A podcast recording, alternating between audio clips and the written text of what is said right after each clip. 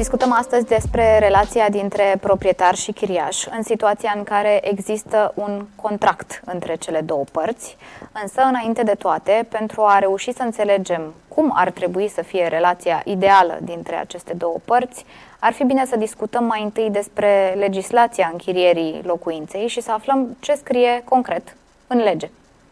Da, bine. Acum discutăm despre două legi uh, care sunt, uh, de fapt, uh, cele mai importante în virtutea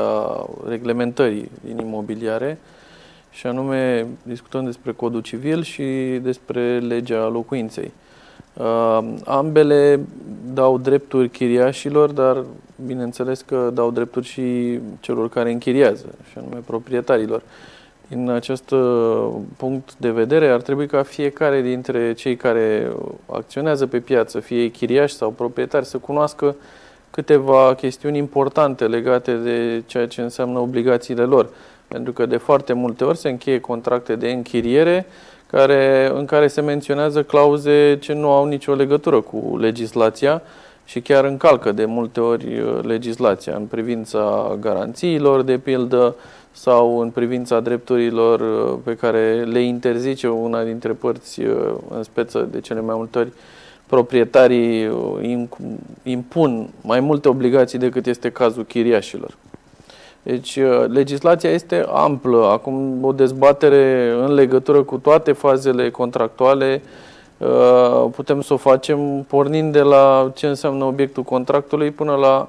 modalitatea în care se poate denunța unilateral sau în care se poate rezilia un contract de închiriere. Ce ar trebui să fie stipulat în acest contract pentru ca raportul dintre proprietar și chiriaș să fie unul cât se poate de clar? Da, ca să fie clar, în primul rând trebuie să se determine obiectul contractului, să fie descrisă proprietatea foarte corect, și uh, trebuie să fie deschisă împreună cu ceea ce înseamnă înregistrarea, modalitatea în care a fost înregistrată proprietatea în cartea funciară, toate obligațiile în legătură cu proprietatea pe care le are deja uh, cel care închiriază, pentru că sunt multe situații în care se închiriază proprietăți care au fost cumpărate cu credit, de pildă, și atunci în obiectul contractului trebuie să menționezi și să descrii că ai acordul pentru a închiria proprietatea respectivă. Uh, altfel, sunt situații, de pildă aici, la acest punct foarte important, în care banca nu este de acord cu închirierea respectivei locuințe, pentru că respectivul credit a fost acordat pentru a locui familia uh, celui care a beneficiat de credit într-un fel, uh, să locuiască în uh, acel apartament sau în acea casă.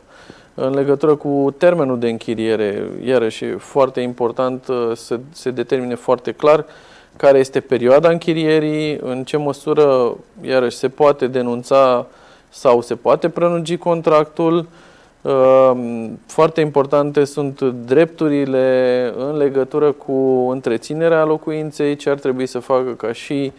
îmbunătățiri sau ce ar avea dreptul să modifice chiriașul și unde ar putea să intervină proprietarul în acest sens, adică de cele mai multe ori chiriașul trebuie să ceară acordul proprietarului. Au fost situații în care nu s-a cerut acest acord pentru mici modificări care au avut loc în apartament și aceste mici modificări au dus către denunțarea contractului și către,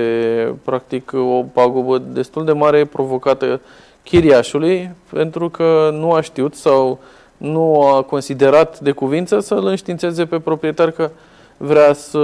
împartă o cameră, de pildă să facă două camere dintr-un dormitor sau alte mici chestiuni legate de a vopsi o anumită ușă într-o anumită culoare sau a schimba elemente care țin de proprietate în sine și afectează pe viitor. Uh, proprietarul. Pentru ca un contract să fie cât mai clar uh, și pentru ca ambele părți să-și cunoască drepturile și obligațiile, absolut toate aceste scenarii pot fi incluse ca și clauze în contractul de închiriere? Da. Sau chiar trebuie să fie incluse? Trebuie să fie incluse.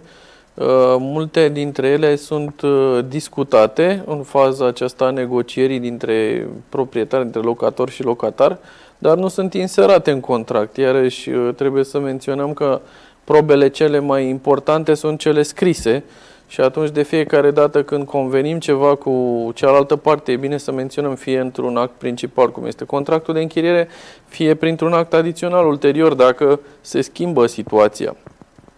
În sensul acesta, e clar că avem o legislație care permite, din acest punct de vedere, să uh, inserezi în contract toate aceste clauze,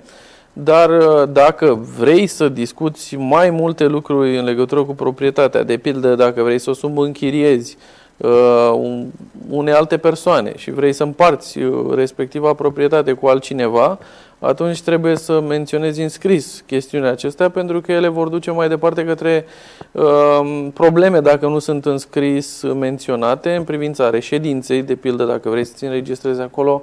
uh, reședința pentru viitor. Și sunt foarte multe chestiuni care nu sunt luate în considerare la început și uh, cele două părți uh, au probleme în sensul interpretării a ceea ce au vrut să facă inițial prin demersul de închiriere.